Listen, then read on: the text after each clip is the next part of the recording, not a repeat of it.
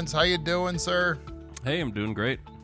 Good. Pastor Drew Tarwater, how are you doing? I'm doing great. Can I just can I make fun of Drew for a change? Absolutely. This this Sunday in the sermon, he said that faithfulness is the special sauce. Yes. A barbecue like a- reference without knowing it. Is that your is that Drew's future barbecue line of sauces? Like it's gonna be called faithfulness. Oh my gosh. Hey, right now, anybody's listening, I'm trademarking Faithful Barbecue. I'm going to start a truck, Faithful Barbecue. The gift of barbecue that keeps on giving. The gift that keeps on giving. Faithfulness is the secret sauce, man.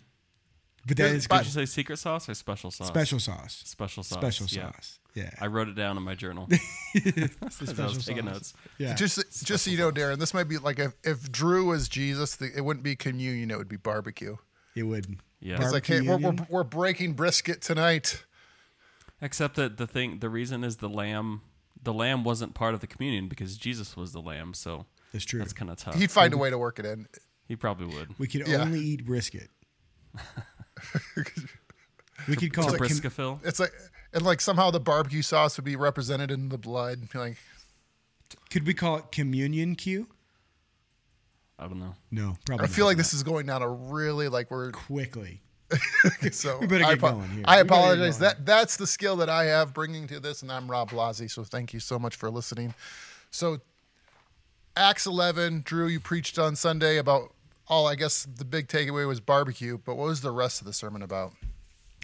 Yeah, there is uh, actually no barbecue references in this one except for the the special sauce. Um, yeah, we talked about really Paul's journey from conversion to being sent out on his first missionary journey in Acts 13, and so really the the the heart of what we we looked at was Paul's faithfulness. You know, Paul gets converted, and then um, you know Paul meets Jesus, gets converted, and then for 11, 12 ish years he spends time growing and, and being discipled and serving.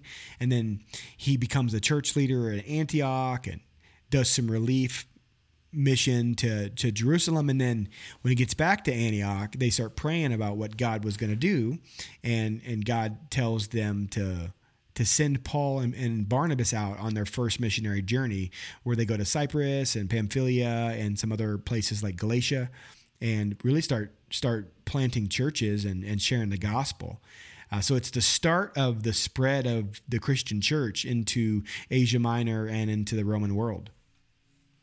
No, it's, it's interesting how God used Paul and the, those discipleships to sort of spread out there. What was like, what was culturally done in that time, Drew, to kind of make it easier for Paul to do this? Like, what was his skill set to go out there and do this? Where like, it kind of was like almost like the perfect timing culturally in the world, wasn't it? Well, if you look at so many of the different factors, they'll talk about, you know, Jesus came at, at the appropriate time. When the Roman road system was in place, there was something called the Pax Romana, which was a semi peace treaty between all the nations that Rome occupied, which allowed you to travel in and out of nations with, with you know, relative peace. Um, you also had just uh, a, a you know on the Roman roads you had just the this the trade system. So people could move in and out. People could could jump in a ship pretty quickly and pretty easily. So on this first missionary journey of Paul's they actually leave Antioch and they they go to Seleucia which is right on the coast and then they hop on a ship and head to uh, Cyprus. And then they head up to uh, Pamphylia which um, I'm not sure what country that is modern day, but you know it's it's probably modern day Greece, Wasn't maybe it Asia Minor? Asia Minor, right So there, kind of Macedonia is, yeah, is modern day yeah. Greece. So right, maybe kind of Jordan, not Jordan, Turkey, Turkey Georgia, some of that stuff. Um, and so you know, Paul, you see, because of the relative peace in the Roman world and because of all these trade routes, the disciples, you know, and then these missionaries could quickly move from town to town, and in each of those towns there was a Jewish synagogue, and the the disciples Paul and Barnabas would go and they would actually preach in the Jewish synagogue first, um, and then move into what would be planted into a house church. So it was pretty cool how how really it was very grassrootsy when it began. No, it's interesting to think. And then when is this is like around the first time when they were called Christians? Is that right? Yeah, in verse uh, 26, we see that at Antioch they were first called Christians, uh, which Drew mentioned, just to the north, about 400 miles, which is like the width of Colorado or Kansas.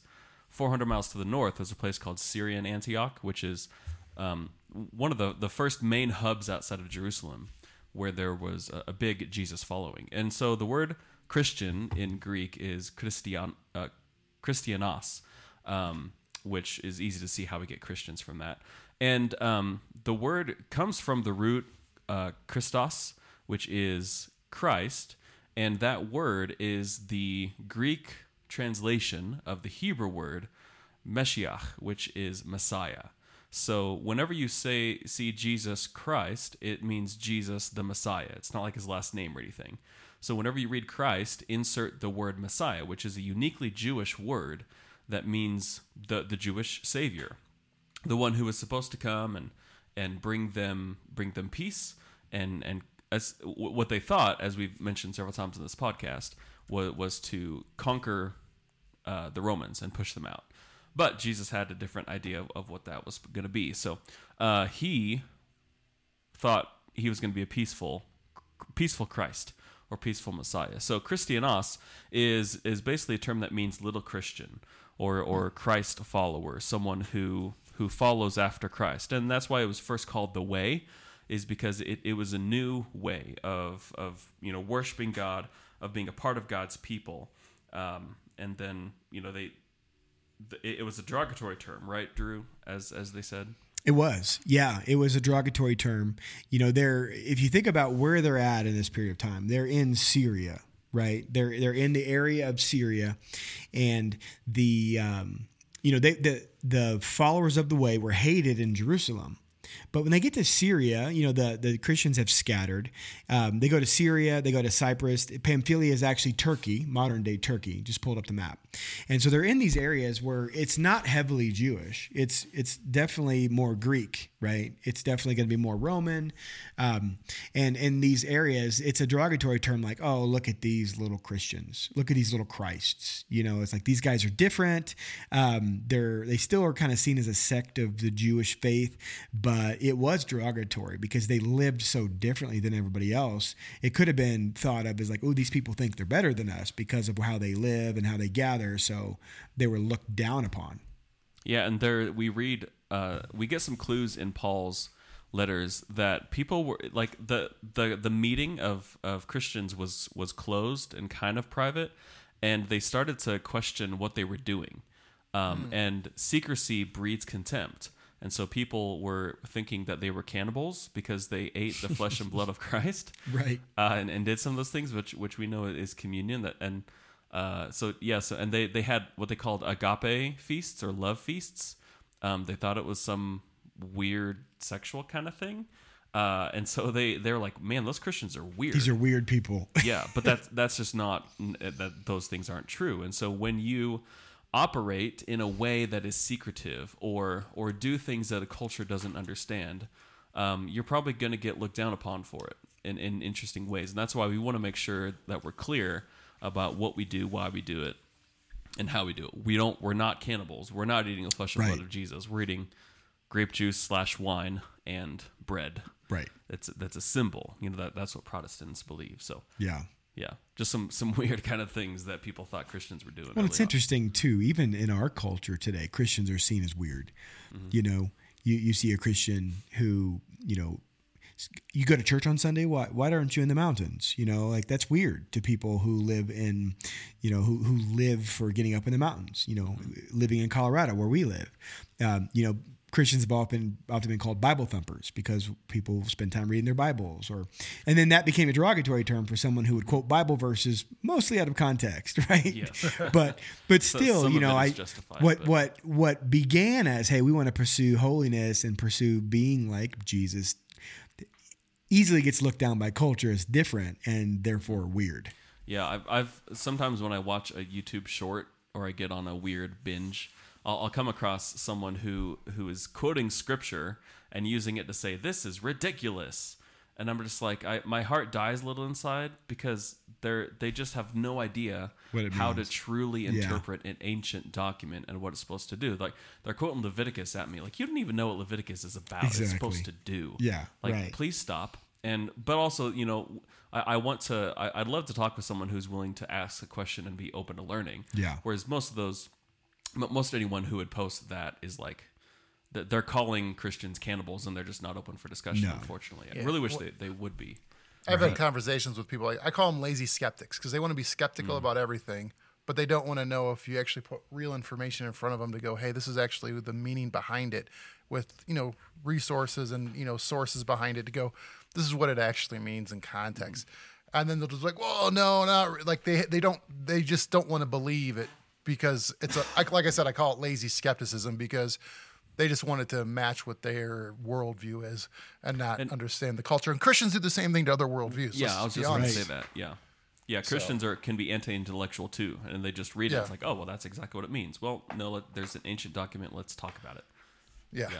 We can, we can go down that rabbit hole, but uh, we're talking about then like Paul's discipleship and, and these travels, and he's making disciples. Well, you know, what are they studying in this process? Like, there isn't, they don't, do they have books of the Bible yet? Like, where does Matthew, like, I, I know the Bible's not the New Testament. I don't think the New Testament's chronological, but like, is Matthew, Mark, Luke, John, are these being sent out yet? Like, is Paul following up on these? Like, what's, what's No. out there? Uh, so likely, what they had was first of all the Hebrew scriptures, which we call the Old Testament, um, and they probably also had. They started to write down things about Jesus and what he said. So, it, it- like if you've watched The Chosen, Matthew is constantly writing things down. I think that's an interesting perspective on like how did Matthew write his gospel because he is like John had his gospel as well, Matthew had his, and they were direct disciples of Jesus, whereas Luke followed around um, like Paul and some other people.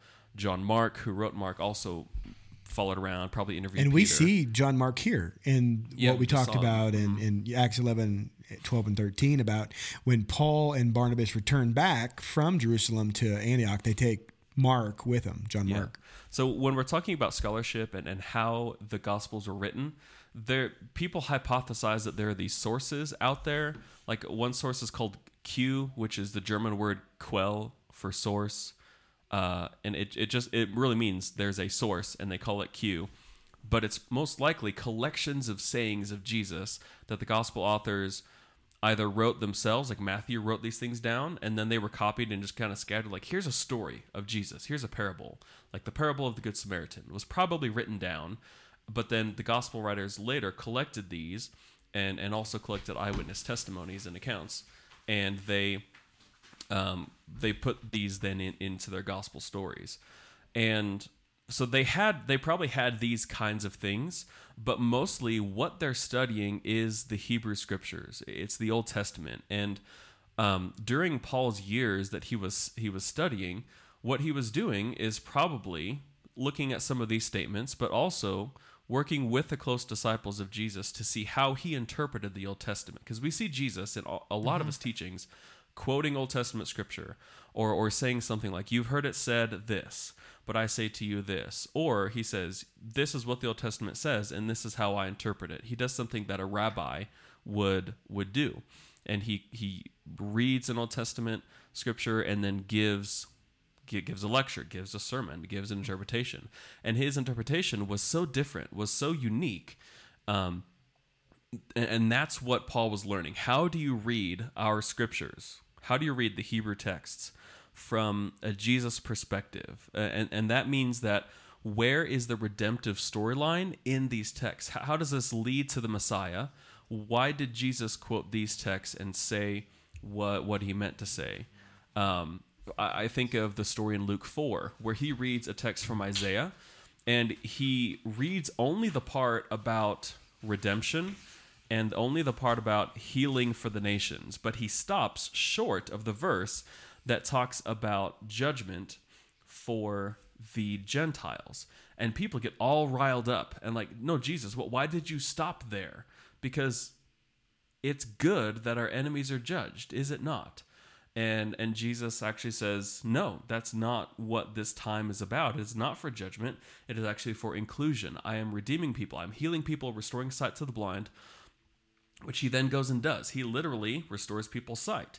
He also gives people an entrance into a spiritual kingdom. So this is the kind of thing that Paul is interpreting here. He, he's looking at his Hebrew scriptures and and finding out how does this relate to Jesus? How does the fact that the Messiah came, that he was different than what we thought, how, like, and he he started to discover how it was there because then he goes out and he preaches that message.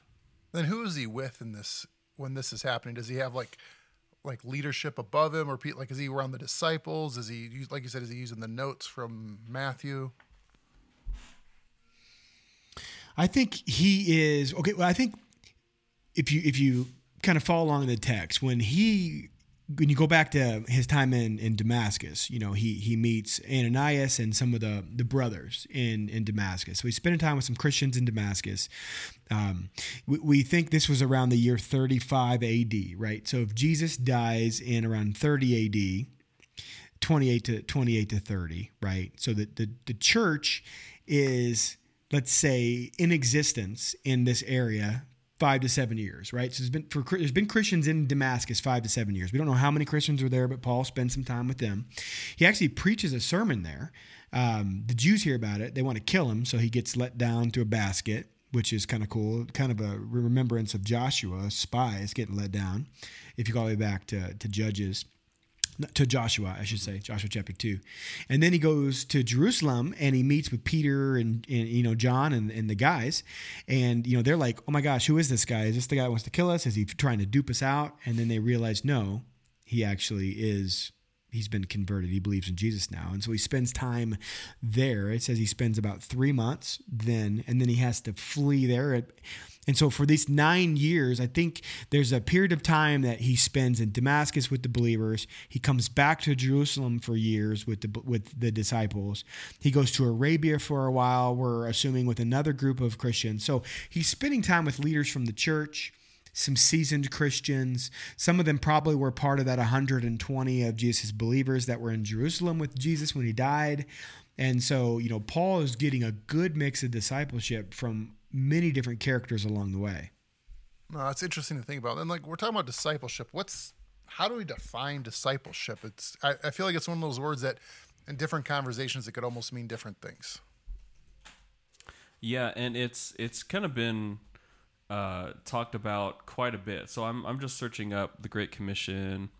And it also Uh, feels like a Christianese word. I don't feel like I hear like I don't go to I don't go to work and like, hey, we have our discipleship program so you can learn no more about the work manual. Right. Yeah, yeah. So Right. so the Greek word is is mathetes, uh, which is essentially someone who engages in in learning, like a, a pupil or apprentice. Um, and so if you think in, think about in those terms, is it a student? Is it an apprentice? Those are kind of different nuanced words in English from the one word in in Greek. So I've spent a decent amount of time thinking about this. I, I know Drew has too, but there's a difference between a disciple and a convert. So in, in the Great Commission, we're told and go to make disciples of all nations, baptizing them and teaching them everything that teaching them to obey everything that I've commanded you. So um, when we, I think there's been a traditional way of viewing the Great Commission, and, and it's in the past. Uh, I'm sure a lot of older people have experience with this um, where you're supposed to go out, you have to go knock on doors, you need to leave pamphlets, give people gospel tracts, because your goal is to get them to commit their life to Jesus. And then you have this number. Like you had your, your tent revival meetings, and at the end, you have the, the quote unquote altar call, where people come forward and give their life to Christ. And you're like, yes, mission accomplished. We made, we, we saved people for Christ. And you have a number. A hundred people gave their life to Christ tonight. You know, five people gave their life to Jesus on this day. Uh, and that's kind of where we stopped. But that's that's making a convert. That's not actually making a disciple. So there's a di- there's a difference, and, and a, a tough question for us as church leaders to think about is: Are we making converts, or are we making disciples? I think here at Forefront, we we really try to help people understand what their relationship with Jesus is like. You know, you, you you start your life in Jesus, and that's the start of something brand new. It's not the end of something brand new, and so we we want to continue to disciple them. Um, and then here I have another way of thinking about it. Is it a student versus an apprentice? And I think Drew did a great job uh, in his sermon talking about the the difference between. I mean, you didn't mention the word apprentice, but like a student is someone, and I'm I'm a former teacher, and and so I've thought about this a lot because a student comes to school, they sit in a chair. Uh, we get lectures, and we're supposed to regurgitate information on a piece of paper or clicking buttons on a computer screen nowadays. And like mission accomplished, that person now learns this thing. But It's we all head, all Yeah. head knowledge. Right. We all know that we can take a test in history about dates of this and that, and then a week later we forget it because we cram. We we have this this information at the top of our minds, and we don't commit it to long term memory because we don't use it. We don't actually put it into practice. Whereas if you put it into practice and you start using something, then it starts to convert into something that you can use. And that's what an apprentice really means. Is yeah, you gain this knowledge, but you spend time with your master who teaches you the craft, gives you the information, but then also gives you the chance to practice it. I love when Jesus sends out his disciples hmm. two by two and they go do this thing and he he empowers them to do the exact same thing that he does. You're going to go restore people's visions, you're going to you're heal people, you're going to bring them into the kingdom of light and they do it. Right. Yeah, and so that, that's that's what the apprentice thing means. It's not open up brain, cram information, then close brain, mission accomplished. That studying has to move from your head to your heart. And Drew mentioned that one of the biggest ways and best ways that happens is by serving people. I love the picture that that we have throughout the New Testament about being followers of Jesus, right? You know, it, yeah, there's an element of being a student because there is studying and there isn't gr- there's growing. You know, we see the Bereans. Rob, you're a big fan of the Bereans. Big Um, fan. you know they what they do they studied the scriptures right um, we know that paul was i'm sure studying the old testament right to mm-hmm. understand where was jesus seen you know paul is often quoting the old testament but there's this issue there's also this issue too which i think darren a great word is apprentice because you're following you know they were following jesus right they were living with jesus and learning and watching and doing And they spent time at his feet and they went out and did what he did. exactly Yeah. and so I think you're you're you're exactly right. You know, we we so often in the church say, well, we want to be disciple makers, and if you're a believer, you're a disciple, but we don't sh- show people the pathway to go from saying yes to Jesus to go f- to truly follow Him.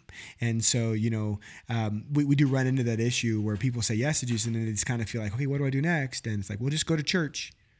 Well, cool. That is going to church is a big p- part of discipleship, but that's not that isn't where it stops. You know that that isn't where it isn't the gonna check the box. Yeah. You need you know discipleship isn't a process; it's a pathway. It's something you do forever, right? In in in one big direction. There was a quote I really liked about discipleship.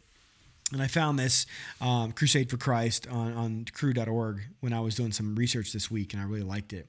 It said, Discipleship is a journey of intentional decisions leading to maturity in your relationship with Jesus so that you become more like Him in your attitudes. I just think that's great. Like, what is the point of discipleship? If you ask the, the, the, the regular Joe, What's the point of discipleship? They might say, so I can learn more about Jesus, right? I can learn more about my faith, or I can grow my faith. And those answers are still right. But I think there's a, even a better answer, and it's that we can become more like him in our attitudes, focus, and behavior. You know, if God's plan for us is to look more like Jesus because Jesus was able to capture real life the way we were created to live it, then we should want to be more like Jesus in the way we think, in the way we act, and in our focus as well. So I just think that's a beautiful definition. I think a, I think a modern translation. You guys correct me if I'm wrong, as I'm you know, but the idea is like I think when you guys talk and use this terminology, I think of I'm probably biased on this, but I think of a good coach where it's mm. they're teaching you how to play a game, whether it's that you know how to throw a pitch, hit a ball, you know, make a basket, you know, to tackle someone, you know, hit a golf ball. Like it's a coach. They're sharing their knowledge. They're passing it down. And usually, if you've had a good coach in your life, you can look back and go, there's these really big influences where they've influenced my life and how I live my life today because of this coach what you know in my life whether it's even sports or even maybe like a, a musical teacher teaching you how to play the piano or the guitar and there's life lessons that are taught throughout that that you know go with you where it's like in you know they use discipleship in christianese world but like in today's world it could be just almost maybe a coach. Yeah, and I I think of some coaches I've had. Sometimes they're they're older and they can't actually do it anymore. correct. But they're still really really good at explaining it and then you know showing you the basics like but they can't run as fast they can't actually guard you on the basketball court because they'll fall down. But uh, yeah so yeah even even that but jesus he, he could do everything and show them everything about about how how the disciples were- were supposed to do it Yeah. So, and then what was, what did discipleship look like early in the Bible? What are we looking at? Like, what? How did they do it? I think you see an interesting picture with the way Jesus interacted with his followers. You know, Jesus calls the 12, he's got his 12 disciples. He really invests in the three, right? James, John, and Peter. But there's also this group of 72 that we see referenced. And then, then we, we, we do see that there's a group of 120. And so I almost wonder, could you look at, you know, the 120 being the church, kind of that early church, that mobile church, right, that followed Jesus around. Um, and, and really, but the discipleship was on the level of 12 that he spent time with each and every day. But it's really the three the three that he knew that were going to be um, highly invested in. And so I think the picture we see Jesus' small group kind of smaller group discipleship, you know, where he can do more, spend time more one on one answering questions and really helping teach what God says about about life. Mm-hmm. Yeah, and sometimes we look at that as a, as a good way of, um, you know, if we have a discipleship model, like we can we disciple seventy two people. I mean, kind, yeah, kind of, yeah, but not is intent yeah, not, not, as intentional. You can't yeah. have coffee every week with 72 people. Right. You could, but you'd be buzzed and you'd never sleep for more caffeine. Um, so like like 12 is a much challenge accepted number. Let's go. Let's yeah, go. So if you have 12, like that's, you know, 3 every week over a month. You right. can meet with them once a month, yeah. for example. But then you're investing in a small group to invest so that they can turn around and invest in a slightly larger group who then they can turn around and invest in, in a bigger group. And so here at forefront we kind of model that with uh, with our elders a little bit and also with our life groups. Um, we have a number of life groups. We call them growth groups which are our main uh, you know discipleship and life living together groups where they, they grow in their faith and, and live their lives in community with each other and so, like, I'm at Forefront. One of my roles is to to invest in those life group leaders and make sure that they are equipped to handle and disciple their group of of twelve. So there's I don't know how many life group leaders we have. I imagine it's close to fifteen. So like you know, I I'm trying to invest in those fifteen, and they turn around and invest in fifteen each, and that kind of thing. And then Drew with the elders kind of does the same thing, like as pastor or as as shepherds and protectors. Um, you know, trying to invest in in smaller groups of people so that it's not Drew's responsibility to disciple all 150 people we have here at Forefront. But we invest in smaller groups. Of course, Drew preaches and, and disciples people in that way. Um, but yeah, kind of a model that, that we use as well. Yeah, I oh, think there's just this reality that it's you know you can you can get really intentional about discipleship, um, being this process you go through. But I think one of the challenges we run into is we want a book to go through that we can say we did it. Or we want to be able to put our stamp of approval or check, hey, we did this thing. You are now disciple. You are now disciple. Certificate. Right, right. Whereas in reality, it's this just long, lifelong journey to grow in our faith and become more like Jesus. And so at Forefront, you know, we try to entwine, inter, intertwine, yeah, intertwine. Intertwine. We try to intertwine discipleship into everything we do. So Sunday sermons, life groups, um, different activity group stuff that we do, right? Podcast. That was one of the reasons we do this, is we want this to be a part of discipleship, you know, and the leadership things we do with our staff and with our elders and um, and women's ministry and men's ministry and all these things are, you know, there's no silver bullet that you can just say, hey, this is how we do discipleship. We want to we want to weave it through all the things we do so we can all be on that journey to grow in Jesus together. No, it's interesting to think about and maybe I'm I'm just I'm an idea person, so maybe what we do is sort of steal like what the like the karate studios and things have done. Maybe we get like the white belt of discipleship, and then you just keep upgrading because it's like a never ending cycle, where you can just keep upgrading. You can never start. really get a black belt though, right? Until you're like ninety. Yeah, and it's like you know have it tiered so like so people like you you know you come to church you wear like your brown belt. Like, hey, all right, hey, he's a brown belt disciple. Good job. It's like, oh, you can grapple someone to the ground too. That's great. All or right, you could say, job. yeah, go find somebody with a different color than yours, like the next color, and go have coffee with them. So yeah, the idea is that you are mentored by someone who has a higher belt than you. Yeah, and you right. also mentor someone who has a lower belt than you. So purple but, belt, go talk to the green belt. I, I mean, we're, I we're not going to identify ourselves at church by the level of disciple that we are. Of course, that would be. We can get pins on our hats. We can do hat pins instead. Yeah. Okay. Oh, I tried. I tried. I'm just an idea guy here. Just, it was a good call. All right. So before we wrap this up, any uh, parting thoughts, Pastor Darren Ends, Not this time. Pastor Drew Tarwater? you know, if you're listening to this, my guess is that you um, are, are just really interested in, in growing in your faith and you're interested in Jesus, or you accidentally clicked on the wrong podcast and you found this one interesting because Darren's got one of those smooth, buttery DJ voices. Um, but either Oh, way, yeah. I didn't. Oh yeah, I'd encourage you to be not gonna do intentional about discipleship. Like, what what are you doing to grow and to learn? And if it's just you and your Bible under a tree, well, that's a good start, but you need to be plugged into a church. And if all you do is go to church, but you're not engaged with anybody else to do life with, then you need a mentor. And I just say we all, you know, we all can just take the next step towards growing and uh, and being part of uh, being an apprentice that follows Jesus. No, absolutely. If you have questions, thoughts, ways you want to get connected with some people, email us life at forefrontchurch.tv. Even if you're not in the area and you, uh, we may have some resources in your area to help you get connected or help do some research to find a good place to get you connected. Life at forefrontchurch.tv. Reach out to us. We'd love to hear you, ask some questions, and we'd love to hear from you. So, once again, thank you so much, Pastor Darren Enns. Thank you. You betcha. Pastor Drew Tarwater, thank you so much. God bless you guys. And I'm Rob